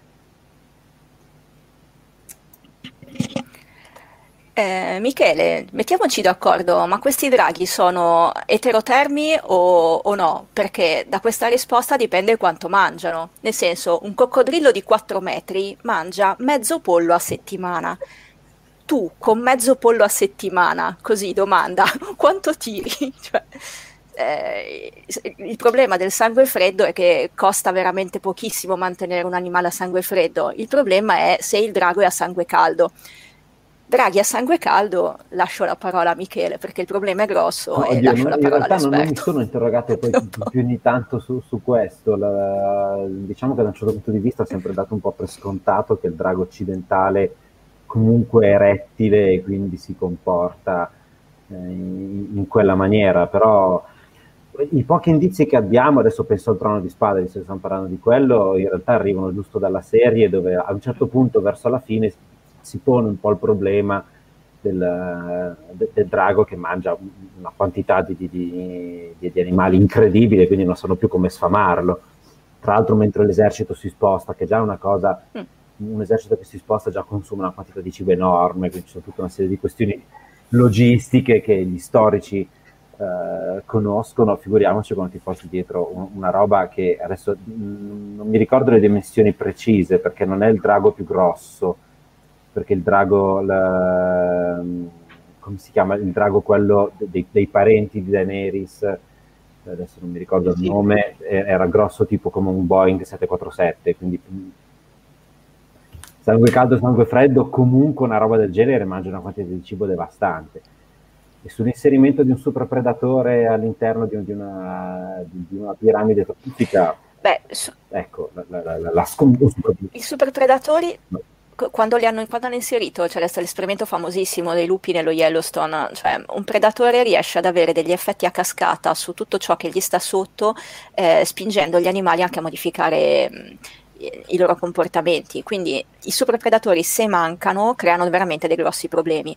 Esempio, se mancano i lupi, le prede dei lupi, adesso non mi ricordo che tipo di cervo ci fosse nello Yellowstone, quelli andavano a brucare la corteccia degli alberi, gli alberi soffrivano, cadevano, non rendevano più stabile il terreno, i fiumi arrivavano, si portavano via anche il suolo. Rinserendo i lupi c'è stato un miglioramento nello stato idrologico di un fiume. Cioè, ci sono tutti questi meccanismi da mettere insieme. Se mancano gli squali ehm, nelle, nelle barriere coralline o nel- nei mari lì intorno, tutti i pesci, pesci grandi, pesci medi, pesci piccoli, nelle loro proporzioni numeriche si sbilanciano e a quel punto l'ecosistema va a catafascio. Quindi eh, il grande predatore è una soluzione, non è un problema.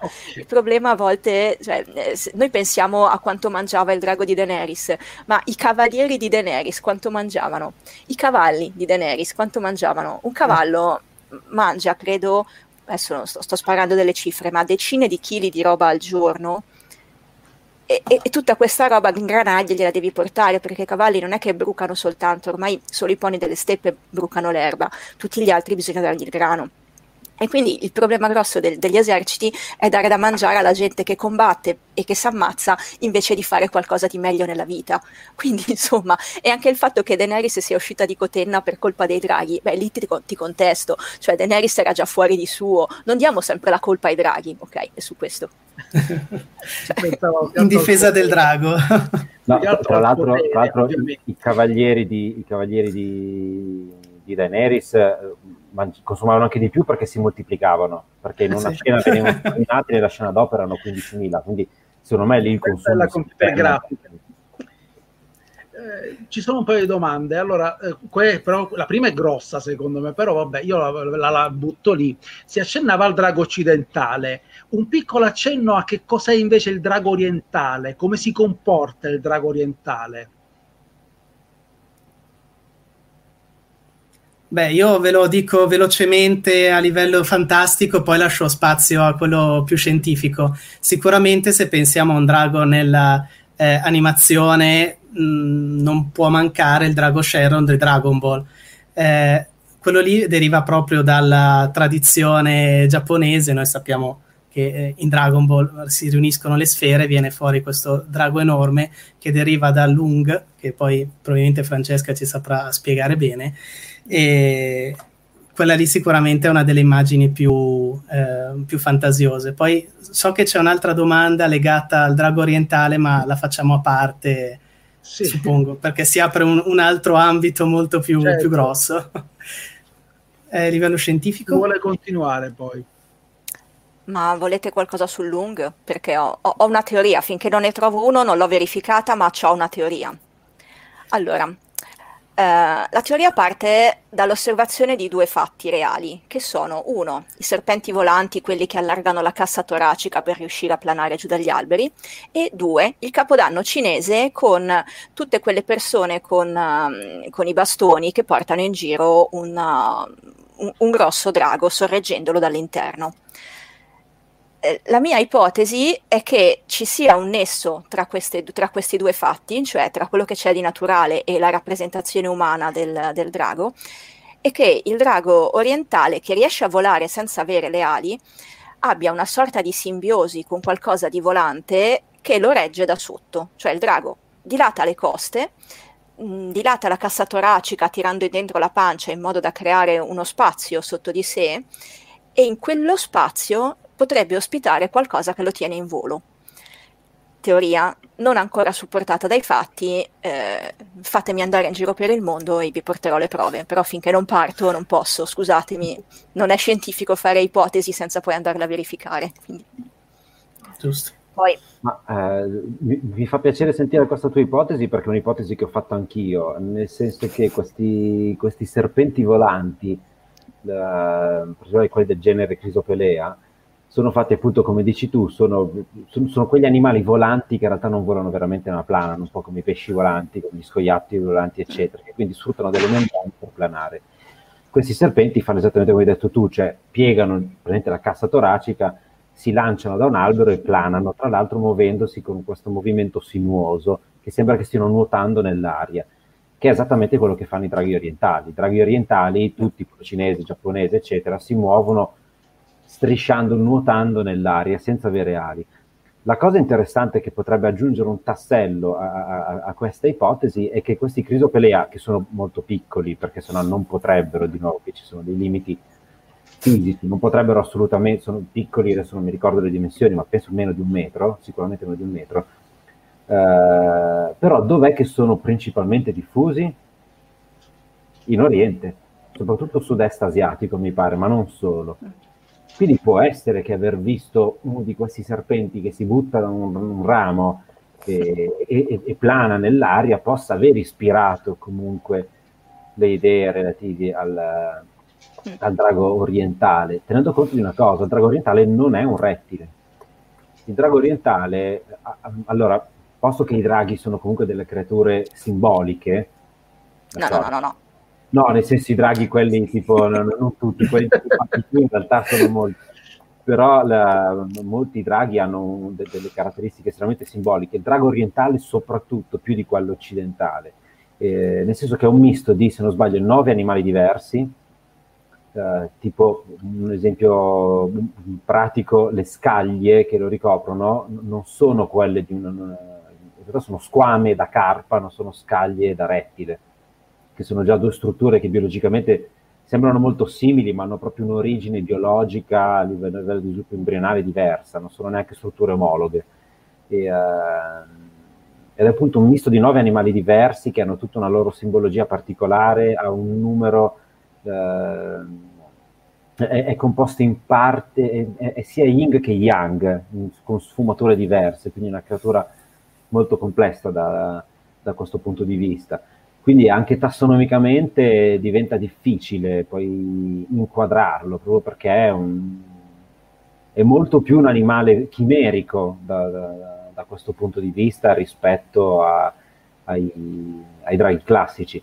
Tra l'altro mi ricollego anche a una cosa che, che, diceva prima Maurizio, che nel fare la, questa sua classifica dei maghi dal più diciamo, fantastico a quello più diciamo terra-terra, ne manca ancora qualcuno, tra l'altro, e poi ve li mostro. Eh no, immagino, però è interessante vedere come il drago più eh, fantastico sia quello di Terramare. Beh, eh, beh, Ursula Le Guin, anche se il drago di Terramare è molto occidentale come aspetto, però Ursula Le Guin era molto interessata anche a, anche aveva proprio studiato molti aspetti delle discipline orientali, era molto legata al taoismo, eccetera, quindi è probabile che alcuni aspetti, de, de, soprattutto a livello di comportamento del drago orientale, questa enfasi sulla saggezza, eccetera, siano sì. poi traghettati in questa figura del... Quindi il drago saggio è più ispirato al drago orientale, potrebbe essere. E quindi proprio vengo alla seconda domanda, eh, che proprio si riferisce veramente a un drago orientale, al drago di Ako della città incantata.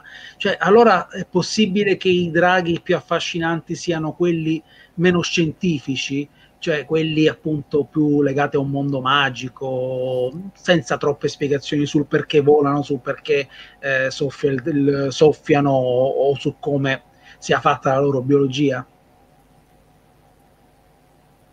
Mm, ci stai facendo una domanda che coinvolge molto il gusto del lettore, cioè che mm. cos'è più bello e cos'è più affascinante. Eh, ci sono lettori molto diversi, ci sono quelli che vogliono essere stupiti, ci sono quelli che vogliono mm, imparare qualcosa di nuovo o mettere insieme dei pezzi che magari non avevano mai messo insieme e, e quindi lo capisco che qualcosa di totalmente esotico eh, sia, cioè, è, è, il vantaggio del, del, dello sconosciuto, il vantaggio del, di chi viene da lontano, che è diverso, ha storie nuove da raccontare e, e intrattiene meglio. Quindi sì, ci può essere un, un vantaggio nel descrivere un drago totalmente alieno dalla, dalle regole eh, conosciute, che è, che è, anche il bello di leggere fantascienza e fantasy, cioè lo leggi apposta perché è diverso dal, dalla vita quotidiana che vedi fuori dalla finestra. Eh, Poi. Forse, ah, no, ok. Forse eh, anche sto pensando proprio al caso di Aku in particolare può essere affascinante il discorso del essere un drago, del poterlo diventare o poter usare i loro poteri. Eh, in letteratura c'è tanto, ma anche nei videogiochi, soprattutto nei videogiochi, visto che c'è eh, l'intrattenimento diretto, il, il, poter controllare il personaggio. Eh, uno dei romanzi per ragazzi molto bello è Il drago e il George, per esempio, dove eh, due persone del mondo nostro si ritrovano all'improvviso in una terra medievale che ha un po' di richiami al nostro, ma anche molto fantastica, dove il protagonista si ritrova nel corpo di un drago e si trova a un certo punto a dover imparare a eh, convivere con questo corpo, abituarsi e dall'inizio un po' spaventato poi imparare a capire che possibilità aveva e quindi anche cominciare a ragionare come un drago. Eh, quindi questo è sicuramente uno degli esempi più belli. Eh, quindi probabilmente è proprio questo. Eh, il, il, fan, il, drago fantastico è qualcosa di eh, una cosa che si vuole raggiungere, probabilmente, o, o, un potere che si vuole acquisire. Probabilmente sì. Ma secondo me la, c'entra molto, quasi forse ancora più del cioè il gusto personale sicuramente influenza, ma secondo me c'entra tanto il contesto in cui il drago si trova. Cioè eh. se nella città incantata il drago venisse spiegato biologicamente, io per primo direi ma che è sta roba? Cioè non, non, non c'entra perché è proprio contro il tipo, il Ah. tipo di narrazione che nel- nella storia si sta sviluppando, che non, presu- che non ha bisogno di, di- di- di- di andare nel dettaglio di certe spiegazioni. Faccio un parallelo con una cosa che so che fa arrabbiare molti fan, però in Star Wars eh, c'è la forza. A un certo punto Lucas, fra le tante cose che ha voluto mettere nella dimenticabilissima prima trilogia, ha voluto mettere anche i midi-chlorian per spiegare la forza. Ora, io sono da biologo, questa cosa mi ha divertito tantissimo, però io capisco che una roba che, per, che è sempre stata definita come una forza mistica, se tu la spieghi con quel, con, con quel fattore microbiologico, che peraltro ha ispirato degli studi veri, ma vabbè, non, non apriamo troppe parentesi, capisco che possa disgustare un po', ma perché in effetti era un po' fuori contesto.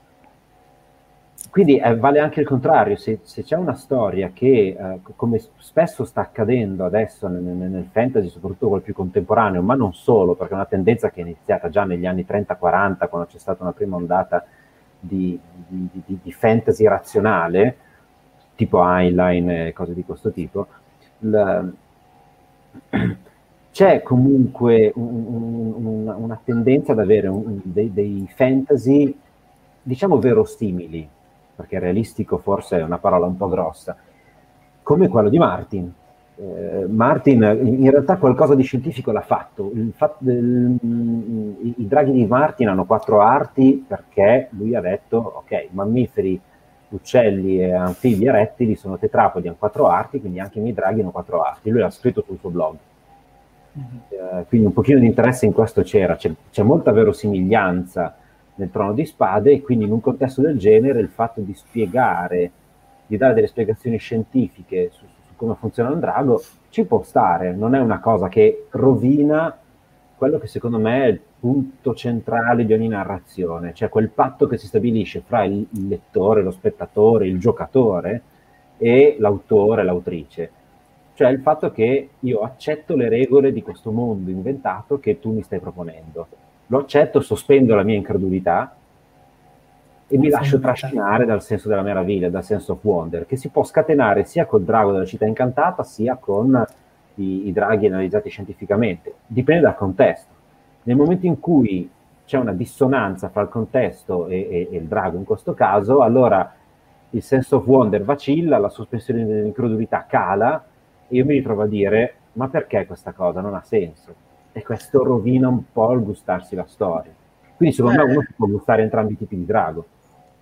Beh, potremmo dire alla fine, per concludere, intanto perché il tempo ormai stringe, che è vero una cosa che dice anche Terry Pratchett nel suo La scienza di mondo disco, le narrazioni, eh, le cose accadono perché devono accadere. Allora, se il narratore è bravo, eh, ci affascina e funziona il meccanismo. Se il narratore non, non è bravo, non ci ha affascinato.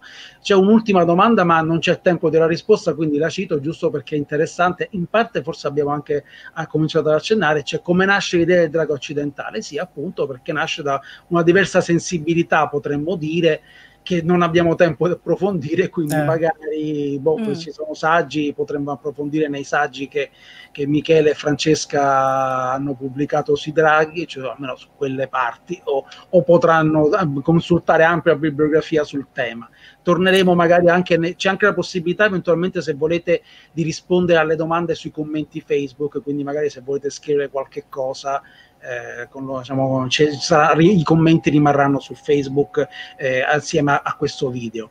Quindi ho visto che probabilmente Silvio sta strepitando per, eh, pu- per mostrare il vincitore del, del concorso, quindi io lo saluto, saluto, salu- saluto Francesca, saluto Michele e Maurizio e ringrazio tutti chi- chi- quelli che ci hanno seguito fino a quest'ora. Grazie a voi, è stato un piacere. Ciao. Grazie, grazie Manuele, grazie a tutti i tuoi ospiti, è stata una discussione, devo dire, veramente interessante. Eh, sarei stato a sentirla ancora un po', nonostante io come ben noto, non sia un appassionato di fantasy, ma di fantascienza, ma eh, questo approccio scientifico ai draghi è bello, bello, stimolante.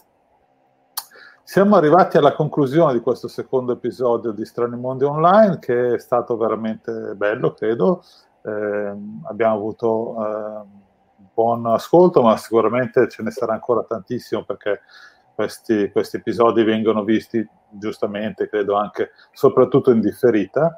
Eh, ci resta soltanto da fare due cose. La prima è annunciare il vincitore del premio del quiz, insomma, eh, che eh, questa volta mi sembrava più facile del solito, invece ci avete messo un po' di più, forse indovinare, o forse perché il nostro campione eh, che, che, indovina tutte le volte, Lorenzo Davia, ha, si è voluto tenere un po' in disparte.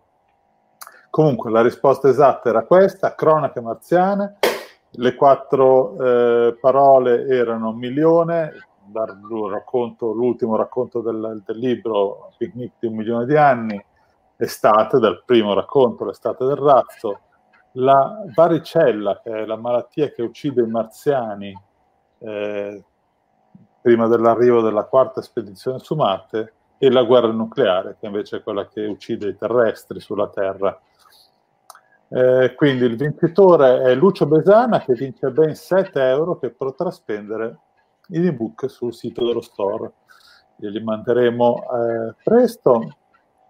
E cos'altro dire? Vi diamo appuntamento alla settimana prossima, giovedì prossimo, primo ottobre, avremo un'intervista con l'ospite David Demchuk, autore pubblicato da Zona 42 con il romanzo eh, La madre delle ossa, che è in uscita tra poco, verrà presentato da Giorgio Raffaele di Zona 42 e poi avremo un, un dibattito, un panel su ma che cos'è questo weird, eh, che vedrà naturalmente la partecipazione del Mister Weird italiano, cioè Andrea Vaccaro, ma ci saranno anche Francesco Conigliano, Giorgio Raffaelli e eh, basta, mi pare.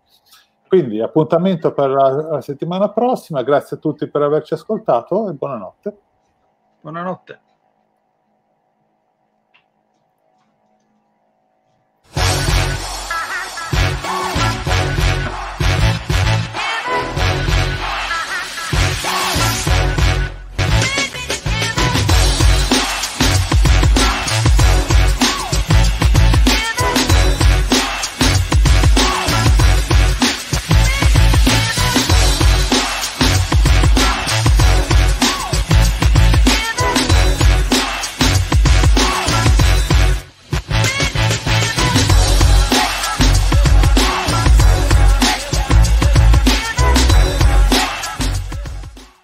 Avete ascoltato Fantascientificast, podcast di fantascienza e cronache della galassia, da un'idea di Paolo Bianchi e Omar Serafiti, con il contributo cibernetico del Cylon Prof Massimo De Santo. Potete seguirci ed interagire con noi sul nostro sito fantascientificast.it, su Facebook alla pagina Fantascientificast, su Twitter sul profilo at Fantascicast, sul nostro canale Telegram t.me slash fantascientificast, sulla nostra community Telegram t.me slash fsccommunity. Se siete particolarmente timidi, potete utilizzare la vecchia, cara e affidabile posta elettronica, scrivendoci all'indirizzo redazione at fantascientificas.it. Tutte le puntate sono disponibili sul nostro sito, su Apple iTunes, su Spotify e su Podbean all'indirizzo podcast.fantascientificas.it. Se volete, potete lasciarci una valutazione a 5 stelle su Apple iTunes ed offrirci una birra romulana o un gotto esplosivo pangalattico, sostenendoci tramite una donazione PayPal utilizzando l'apposito pulsante sul nostro sito. Fantascientificast è una produzione amatoriale. Non si intende infrangere alcun copyright, i cui diritti appartengono ai rispettivi detentori. L'autorizzazione SIAE 5612I5359. Nessun byte e nessun tribolo sono stati maltrattati durante la produzione di questo podcast. Alexa 4 e l'equipaggio di Fantascientificast vi augurano lunga vita e prosperità e vi danno appuntamento alla prossima puntata lungo la rotta di Kessel. Io ne ho viste cose che voi umani non potreste immaginarvi. Navi da combattimento in fiamme al largo dei bastioni di Orione. E ho visto i raggi B balenare nel buio vicino alle porte di Tannhäuser. E tutti quei momenti andranno perduti nel tempo come lacrime nella pioggia. È tempo di morire.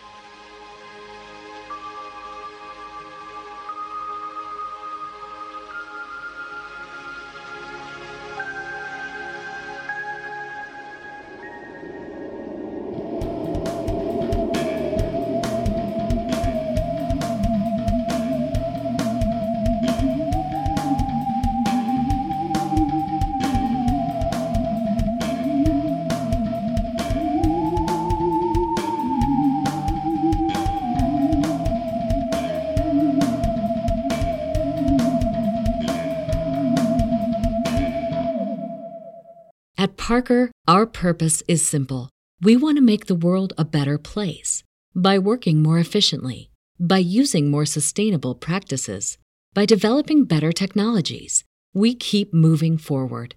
With each new idea, innovation, and partnership, we're one step closer to fulfilling our purpose every single day. To find out more, visit parker.com/purpose.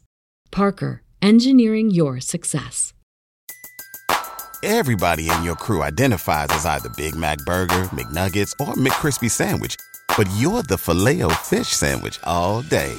That crispy fish, that savory tartar sauce, that melty cheese, that pillowy bun. Yeah, you get it.